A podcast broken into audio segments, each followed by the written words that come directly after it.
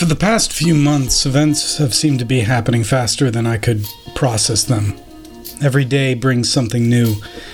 And yet, I, I, felt the need to try to find some way to slow down and reflect on what was happening in my country, and my world, and even in my soul, and how to make sense of it all in light of my own faith in Jesus. It was with these concerns in mind that I reached out to my friend and teacher, Greg Garner, and we began to talk about what was happening and how the Bible could help us make sense of it all.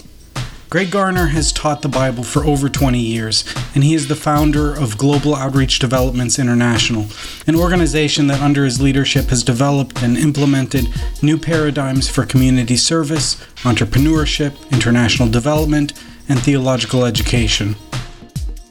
It was from our conversation that thoughts, theological considerations during COVID, was conceived. We decided that the kind of out loud processing of events that we were doing might be helpful to others who are also trying to understand their world and their faith.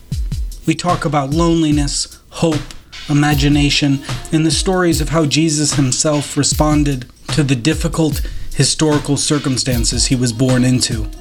I hope you'll join us in our conversation.